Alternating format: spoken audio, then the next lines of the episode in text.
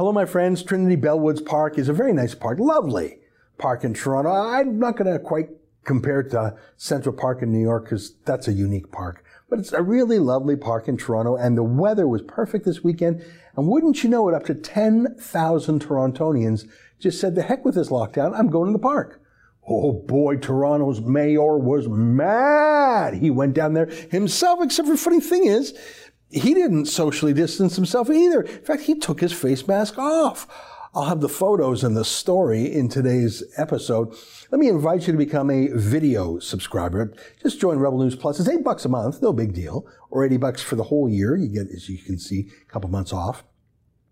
Um, and you get the video version. And I want to show you the pictures. I want to show you the pictures of the mayor and his goofy non-mask wearing. I want to show you the pictures of the park and the lovely people there. Anyways, without further ado, here's the podcast.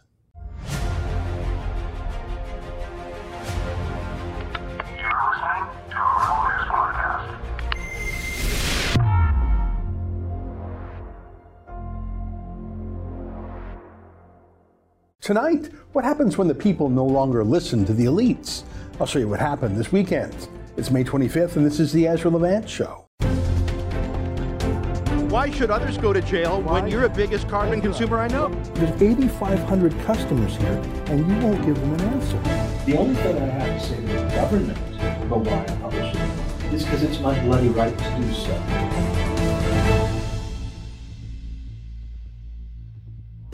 You know, we've all been scared for two months because they scared us. Seriously, do you remember when Health Minister Patty Hajdu gave her advice to Canadians? Go to the store and buy up everything you can, make your own stockpile at home. That really was her advice. And the wild predictions of hundreds of thousands of deaths in Canada. But at the same time, the refusal to stop direct flights from China, which continue to this day. Frankly, I think the scariest thing is that Theresa Tam, Trudeau's health officer, has kept her other job throughout this whole crisis, and she works for the China controlled World Health Organization. When you understand that, a lot of other things start to make sense, like this old clip of her. If there are people who are non compliant, there are definitely uh, laws and, and public health um, powers that can quarantine people in mandatory settings. It's potential you could track people, put bracelets on their uh, arms, have police and other setups to ensure quarantine is undertaken. Yeah, so they scared us, not just Trudeau, but other politicians too. So we all accepted house arrest pretty meekly, didn't we?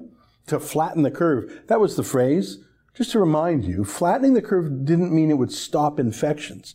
It would slow down the rate of infection, so it would be spread out over a longer period of time. So there would be no peak that would overwhelm hospitals we all had two weeks until that crisis would hit. So every non-emergency patient was cleared out of hospitals. In the US, they actually deployed those two Navy hospital ships. And everyone braced for the overflow that never came. It just didn't. There was no curve to flatten. The latest death toll for Canada is just over 6,000, which is terrible. I should tell you, though, it's less than the average annual death toll from the flu and pneumonia. And I think it's absolutely critical to point out that 82% of all Canadian deaths are in seniors' homes. What is it about seniors' homes or some seniors' homes that made it that way? So I won't even say it's a disease that targets people over 80 because if you weren't in certain seniors' homes, you didn't die from the virus, even if you were over 80. So take out those 82%, call it a seniors' home flu, and then acknowledge that the death toll for the other parts of society has been about a thousand people over the past two months. So 16 people a day on average, excluding seniors' homes. In Canada, about a thousand people a day die from all causes. So my point is, they scared us as hard as they could. And we braced ourselves for two weeks. And then that became four weeks, and now we're into two months. They said it was just for two weeks to flatten the curve. Thankfully, no curve to flatten in our hospitals. Our seniors' homes need a proper independent inquiry, I would say. But the rest of us, thank God, are fine. Not a single death in Canada under age 20. I'm pleased to report 8 million Canadians in that age bracket, not one died. I'm not happy that seniors' homes residents are dying, but my point is if schools are closed, I think we can agree it's a teachers' union thing, probably. It's not a health thing. So, two months cooped up, stressed out. For millions of people, unemployment and the risk of poverty. And on top of that, the people who said we had to be scared and strict and not come into contact with other humans and not cross provincial lines, not travel. Well, they all did precisely those things. Trudeau was the most brazen, of course. For many weeks now, authorities are saying don't go to your uh, cottage. Um, there on the uh, Ottawa River, there's even some control uh, by the police to make sure that people don't go from Ottawa to Gatineau. Why was it okay for you to do this? Uh, as I uh, mentioned last week in my uh, my presentation, uh, after three weeks of my family living up at uh, at Harrington uh, and me working here, I went to join them for for Easter. we continue to follow all the instructions from public health authorities. Yeah, he broke the rules. what are you going to do about it? Oh, and so did Ontario Premier Doug Ford. On Sunday Sunday morning of Easter my team told me I, I got the, the morning off, and it was the first time I got off in I don't know two months. And it was, it was weighing on me because a couple couple years ago we had burst pipes, made a, a terrible mess, thousands of dollars of, of damage. And that that night, you know, I was, I was thinking about. It. I woke up early in the, in the morning, 5:30, and and then I just got ready and hopped in the pickup truck myself at 6:30 in the morning. I drove up up there and checked out you know, make sure everything was okay, and it, it was. I literally hop, hopped back in my truck and drove right back. I was back by by noon. That's a ticket. He went up there to check on the plumbing. That's why he had a family reunion out there at the cottage.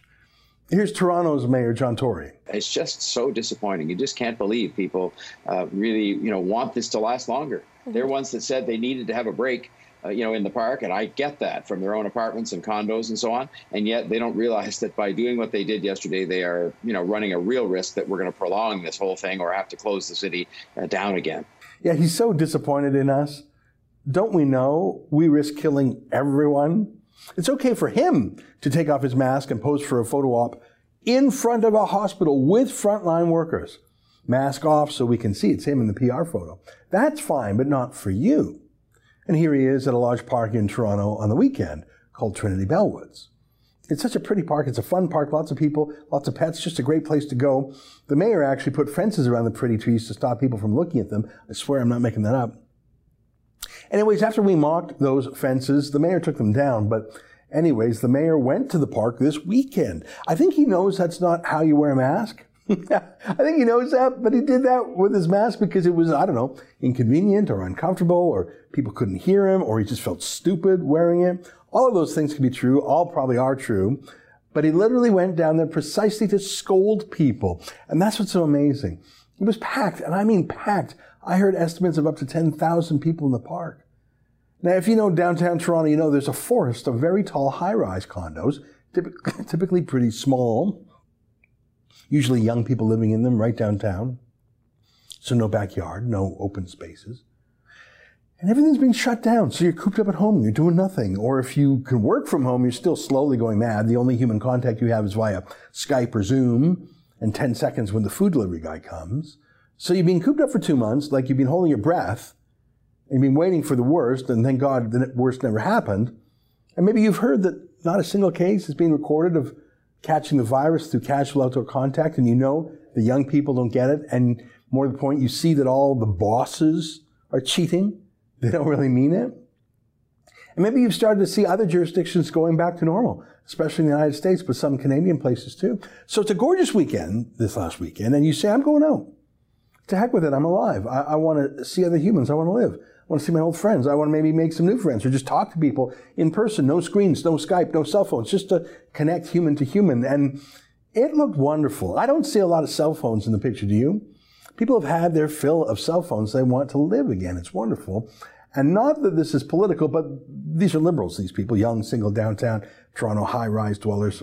Yeah, that's liberal. That's NDP. That's Green Party. That's Obama wannabe. That's not right wing conservative Trump people. But it's not even about partisan stripes. It's just about being human and deciding that you're done being scared and that really the only people who should be scared are seniors who are stashed in seniors' homes.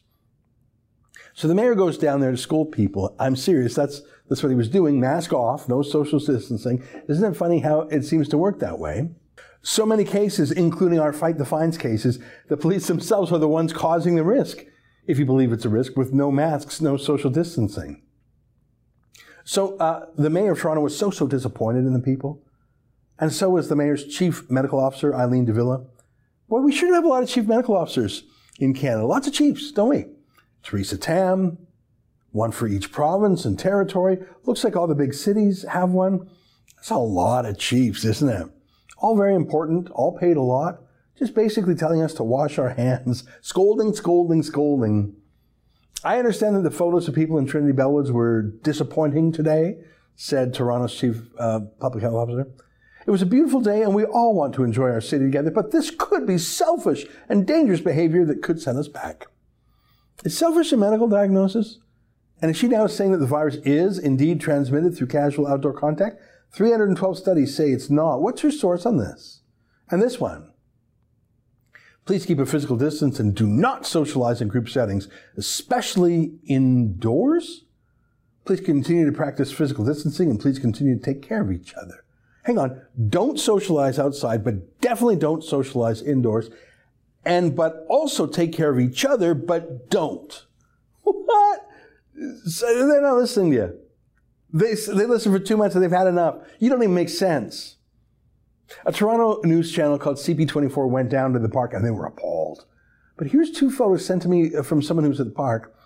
You can see the reporter there, the second cameraman, wearing a mask. That's good hygiene, people, but uh, for him at least. But uh, as soon as they were off camera, he took off his mask, just like the mayor did. It was just for show. Well, everyone was so mad, and the mayor was threatening fines and tickets. So they deployed a ton of police the next day, Sunday, and they managed to scare away the crowds. Who knows where they went? But look at this guy literally lying down by himself in the middle of the park, no one around him for 100 feet, and he still got a ticket. Why? For, for doing what? How did that guy by himself get a ticket when the mayor went down there mixing with crowds with no mask on and he didn't get a ticket? It's hard not to notice the people who have summer cottages and big backyards are doing pretty good in this lockdown. They don't mind. And they're pretty scoldy of people who don't have those things and just want to go to the park. The poors. Just like people who are being paid, no matter what, they love this surprise bonus vacation at home. It's the little people who've lost their jobs as waiters, waitresses, barbers. They're the ones who want to get back to work. I think this is a class thing, really. Here's a website that compiles the salaries and names from Ontario's Sunshine List. That's provincial employees who earn six figures. Eileen de Villa makes $309,000 a year as Toronto's public health scold. That's up from 215 grand just two years ago. I'm guessing she's got her own lake house if she's making that kind of coin. So she doesn't need some park. There are actually public health officers in Ontario who make close to $400,000 a year. They're not even meeting patients. They're just scolding. They, they, they, tweet their disappointment to the rest of us. I was mad at these fancy schools and their private vacation homes lecturing young men and women out of the park. So I wrote on Twitter, I said, bounty. I'll pay you $2,500 cash for photos or videos of Cruella de Villa breaking her own pandemic guidelines, like Doug Ford at the cottage and Trudeau visiting his family over Easter. You don't actually believe that she follows her own rules, do you? And I will uh, uh, pay that bounty. I'd love to uh, get photos of any of those things, but out of the blue, I got a, a, reply from a 90s TV celebrity on that old station called Much Music, Erica M. She's such a fan of, you know, she's a, she's a girl groupie who just made eyes at every band passing through town. It was sort of funny, 90s moment. Anyway, I guess she's still alive, thank God. I was delighted to learn. And she looks wonderful for age 58. Uh, and she was super mad at me, though. She said, do you really need attention this badly? Please act like a responsible adult and stop with the games and name calling. It's so easy to disparage and bully safely from the sidelines, especially women. They're always an easier target. yeah, I'm trying to get attention. It's true because I'm trying to get everyone with a fine to come to me and we'll fight the ticket for them. It's not games. The name calling is pretty gentle. I call politicians names, but it, it's that one line she said. It's so easy to disparage and bully safely from the sidelines, especially women. They're always an easier target. What, what, what are you talking about? I wrote back. I said, what a blast from the past. I can't believe it's been 26 years since you were on Much Music. I'm glad to see you're still alive and kicking. I criticized three political bullies, two men, one woman. It's condescending to see for you, uh, it's condescending to de Villa for you to blame sexism rather than incompetence. And she said this, she said, yes, still standing. Let me rephrase. Please don't be a bully on social media, especially the public servants working hard with no roadmap. Everyone's doing what they can to find a way out. Rather than criticize, find positive solutions. What, Twice she calls me a bully? Is that what it, is to criticize a politician who earns $300,000 a year from taxpayers and is threatening thousands of people with fines? Is that, is that bullying? I said, I'm not a bully. de Villa is a bully, scolding and threatening to fine working class people who've been cooped up in tiny apartments don't have fancy lake cottages like Trudeau Ford or $1,000 a night Muskoka family getaways. And I linked to this vacation travelogue by Erica M of her taking her family to a $1,000 a night lake resort.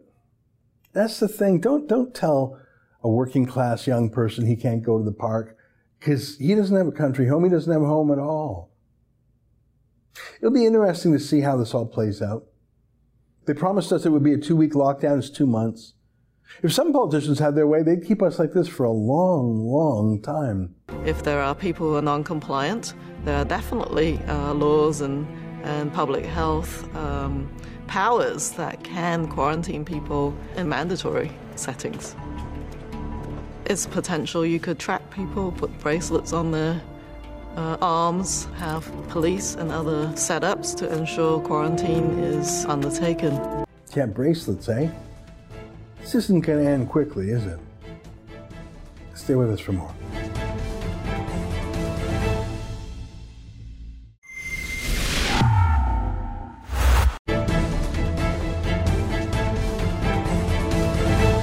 So you guys know the Canadian Charter, right? We have the right to peaceful assembly, and municipalities during, during regular they time, can't. yes, but this is a state of emergency that we're under. Uh, he had told us that he's not going to be issuing a fine at this time. He would allow us a, a little while to read over things and put these measures into place, uh, which would be the plexiglass and the uh, arrows on the floor for social distancing. So he, he wasn't going to fine us until he spoke it uh, over with Dr. Paul Roumeliotis uh, at the Eastern Ontario Health Unit, and they would determine whether a fine would be put in place. Um, however, the officer come back within the hour and uh, he fined us $880. I brought her out to do her business, and I was out here maybe five minutes, six minutes. I came back to the back door, and I got to the third door. There were two policemen standing in front of my apartment with masks on, like yourself, and uh, they had a they had the ticket already made out. They whipped it out like Matt Dillon and handed it to me. Uh, eight hundred and eighty dollars. Basically, as soon as I walked out onto the skate park, three bylaw officers walked out and they just ticketed me. They, they didn't give me a warning. They didn't tell me to just go. I asked. I tried to talk to them about it, but they just stuck me with the ticket. I was walking around this field, you know, figuring, you know, metal detecting. What could be more of a social distancing hobby, right?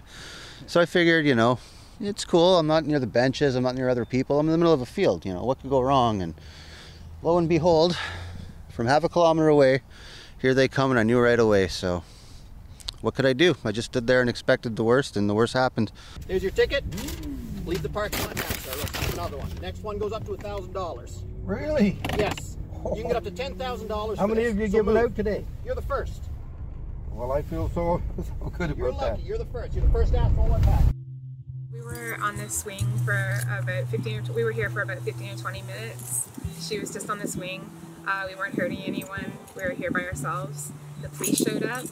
Uh, two officers approached us and told us that we were breaking. And they and they put handcuffs on my mom. Welcome back. Well, you might recall that about a month ago, we knew that civil liberties were going to be one of the things broken or infringed during the pandemic overreaction by the government, not just here in Canada, of course, the United States and the UK in particular have seen some bad behavior by government, but we're based in Canada, so we thought let's actually do something about it. So we set up a website called fightthefines.com. And we made an arrangement with a civil liberties and criminal law defense lawyer in Toronto named Sam Goldstein to help us vet cases brought to us through that website, and we would crowdfund the legal fees. Well, I'm pleased to report that we now have more than 10 cases that we're working on. You can see all of them at fightthefines.com, and I thought I would take a moment to catch up with who I call the managing partner of our civil liberties eh, public interest law firm, Sam Goldstein himself, who joins us now via Skype. Sam, great to see you again. Welcome back. You know, it's nice to see you too, Ezra. Uh, be careful if I'm going to be called the managing partner and maybe asking for an increase in my fees. well, listen, it's been a very interesting and educational month for me. I've enjoyed watching you discuss these cases and our journalists reporting cases from as far west as Calgary and as far east as New Brunswick. That crazy case of the Tim Hortons coffee drinker just sitting in his car by himself. Um, if you had to sum up the commonality in the 10 or so cases we've published so far, what, what would you think they have in common? Well, you know, I think we, um, what we're seeing across Canada, Ezra, is um, some of it I think is is due to people misunderstanding what the law is, and and I don't think you can fault them because it's quite confusing. Even sometimes I'm confused about what the laws are. You're getting a little bit of mixed messages from the federal level and the provincial level. Now, and particularly when um, provincial levels are talking about easing things up, and the federal level continues to have this message that we have to crack down on things, and we're still there's a concern out there. So I think there's a lot of confusion still about what the laws are.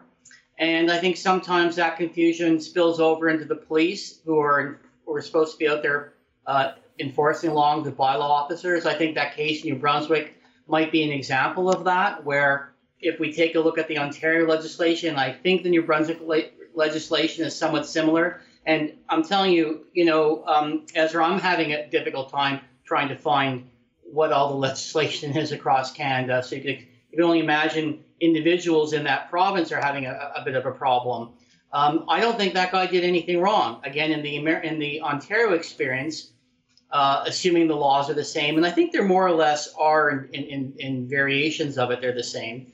Um, you know, you're certainly allowed to be in a public or uh, public place, um, including a private place like a golf club and or even like a drive, you know, parking lot for a Tim Hortons. All he was was being alone. That's not a problem. The problem would have been um, if he gathered with X number of people. I think in New Brunswick they have a different number. I think it was 15 in New Brunswick. Here in Ontario they said it was five. Uh, or if you're in closer than a hockey stick dif- distance from someone, and that's actually a municipal bylaw. So to me, I just don't understand why that individual got ticketed at all. I, I got a question for you, Sam. Um, in the 10 cases that we've taken so far, uh, we were reactive. People got a ticket. Uh, they were sort of random people out there. And um, we took the cases because they were typically working class folks. They didn't have $1,000. The cases were egregious. So that's reactive. And I feel really good about those cases, but I don't know if any of them are going to really change the world other than a moral victory in helping one person. But are there any things that you found in the law that would allow us to go proactively to fight for the ability to of a barbershop to reopen or a restaurant to reopen? Is there something we can do in the name of a larger group of people that would have a more symbolic or precedent setting win? I, I guess what I'm saying is I'm so proud of what we've done fighting the fine so far, but is there anything we can do in the legislation? Challenging some ban here, challenging a ban there that would free not one person, but maybe hundreds or thousands. So yes and no, um, uh, Ezra. A lot of people automatically sort of assume that the charter will protect us, and I've been a little bit uh, agnostic about that because I recognize, as you may also realize, that we don't have absolutes in Canada, absolute rights in Canada, uh, or at least the absolute rights that we have in Canada are not the ones that we would normally think. All uh, all the rights of freedom of expression, assembly, association, and so on that we think we have, or we and that we do have are not absolute. They could always, the state could always override them by saying that there is this greater goal out there that we need to justify. In this case, freedom of religion, for example, um, telling people that they can't gather in, in homes, synagogues, and so on, um, would would be that that freedom of religion would be override by the fact that Section One, the goal is to flatten the curve. That was the purpose of it. Now you had a case coming out being launched by the Justice Center for constitutional freedoms about that person, the preacher in Aylmer, who said that he had the right to perform his services in the parking lot. People would stay in their cars, and they'd be brought. His services would be broadcast in FM. The government, interesting enough, backed down, changed the definition of what a gathering was, and allowed him to continue doing that. I don't think that's necessarily a win for freedom of religion. And the reason why is because I think what happened there is if you read the section of the uh, Emergency Measures Civil Protection Act of Ontario, there's three built in, amongst many limitations, there's three limitations specifically to that act. And one of the limitations is, it says that everything that act has to ha- be minimally intrusive uh, on our rights. So I really think what happened in there is instead of going to the charter, um, the government itself realized that internally in the act itself says you have to be minimally intrusive. So I think what they did is they made their legislation more uh, in accordance with the own legislation, and we've been talking about that. Some of this, some of the legislation, I think, is not minimally intrusive. So instead of going to the charter and relying upon charter arguments, which can be very risky, I think you go directly to the EMCPA, and and in it in that legislation, it has a built-in charter type of analysis uh, to it. I think that's really the way that people should be going. That said, um, uh, Ezra, I think what now has been happening is you have so many exceptions to the social distancing rules that two things are happening. One is people are beginning to think, well, why are there all these exceptions, right? I mean, there seems to be inconsistency with saying that essential service workers can have their children going to daycare, but other people can't going can't go to daycare, right? How does that make sense at all? If the real concern is flattening the curve, certainly you're exposing a certain number of population to the virus. Um, and there's other exceptions. So I think you're going to have now going forward a built-in problem of public uh, support for the social distancing laws. I think you saw that in Trinity Bellwoods over the weekend in Toronto, big popular park here. A lot of people out uh, just sunbathing. Uh, our mayor John Tory had to go out the next day and chastise people for not for obeying the social distancing laws. And secondly, for more important, I think for us in dealing with the fighting the fines, I think it, all these exceptions creates a legal problem for the government to justify how they can make an exception here, the non-exception here, specifically when the act itself says you have to be minimally intrusive. So there's a built-up legal pressure now, I think, to start uh, relaxing things if people come forward with legal challenges to them, and and that's something again that we're uh, talking about. Um, and when it's the pro- appropriate time, we'll announce that. Um, so I think those two things are happening in terms of going forward. You have people coming forward with some challenges, whether the JCCF realized what they were doing or not is beside the issue. But you have, I think, a breakdown in the public support for it with all these exceptions, and uh, and I think it'll cause uh, legal problems going forward for the government. Well, it's very interesting. It's hard for me to, to read the public. I mean, 10,000 Torontonians voted with their feet and went to the park in defiance of the mayor's scolding. But uh, there certainly was no shortage of scolding and nags in reaction in the media. I don't know how to measure which has uh, which is larger, which is more passionate, because of course the very next day uh, the police were out in force and scared away the park goers. I don't know. I think that some Canadians are still too afraid. Uh, they like the idea of being safe, and frankly, scolding other people makes them better about not going out to the park themselves. Maybe makes them feel like it's the one thing they can control. I can control myself, and I can scold others.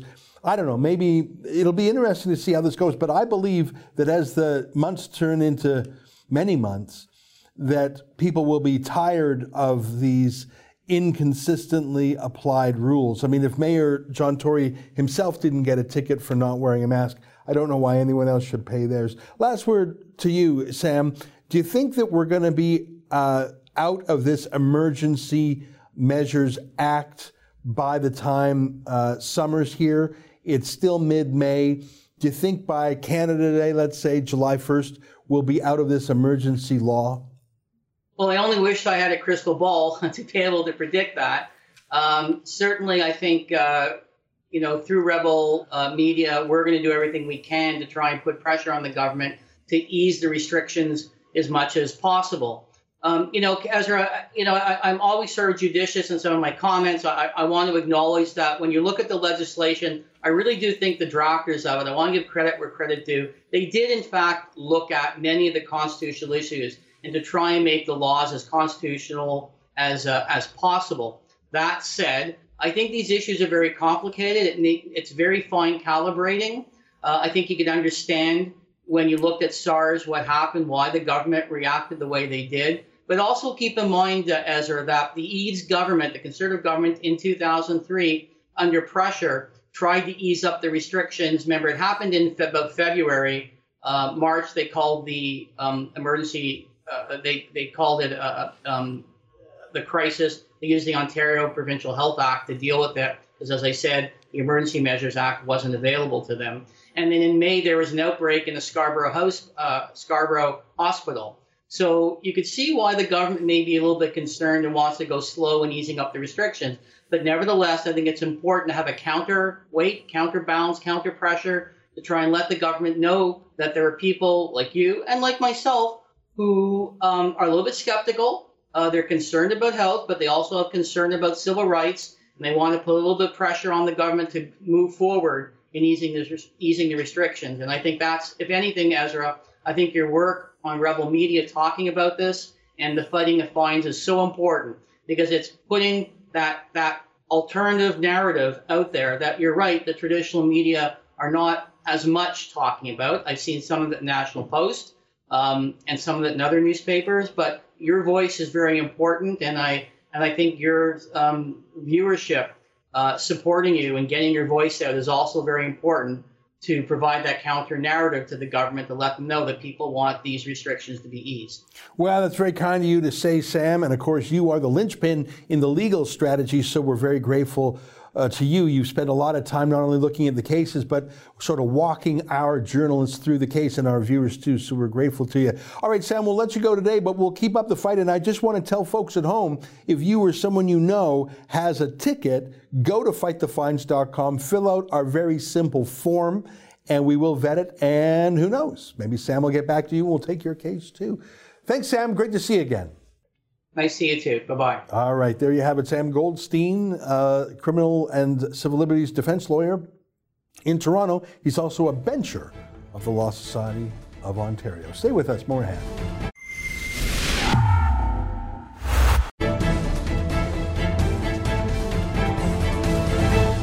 Hey, welcome back on my monologue on Friday about Justice Patrick Smith. Cheryl writes, Wow, are we living in an alternate universe? Thanks, Ezra. We wouldn't have heard about the story otherwise. Yeah, I just, I don't even know how I came across the story. I just read it. Um, I noticed Justice Zinn's name. That made me a little bit curious. And judges battling it out in a court with another judge moderating. That's just, wow. Um, boy, did they ever do a number on him. And all I could think about was if they are that vicious to a judge, one of the most powerful people in the country, um, access to the law, smart, connected, if they would do that to a judge, imagine how little they would think of doing that to you. Bert writes, Justice Smith is the object of a bureaucratic witch hunt. Yeah, and he had a moral victory in the form of this court ruling, but I'm pretty sure he's still net negative on the whole adventure. On my interview with Ben Weingarten, Michael writes, the Chinese Communist Party has corrupted the media, Google, YouTube, universities, and any number of global institutions, not to mention the economy. We need to break all ties with the PRC and recognize Taiwan. You know, um, Taiwan is a great little country. It's a democracy. It's 23 million people, though, so that's what? Less than 2% the population of all of China. So we have to deal with China in some way. I think obviously recognizing Taiwan is important, but how do we deal with China itself? That's the big puzzle.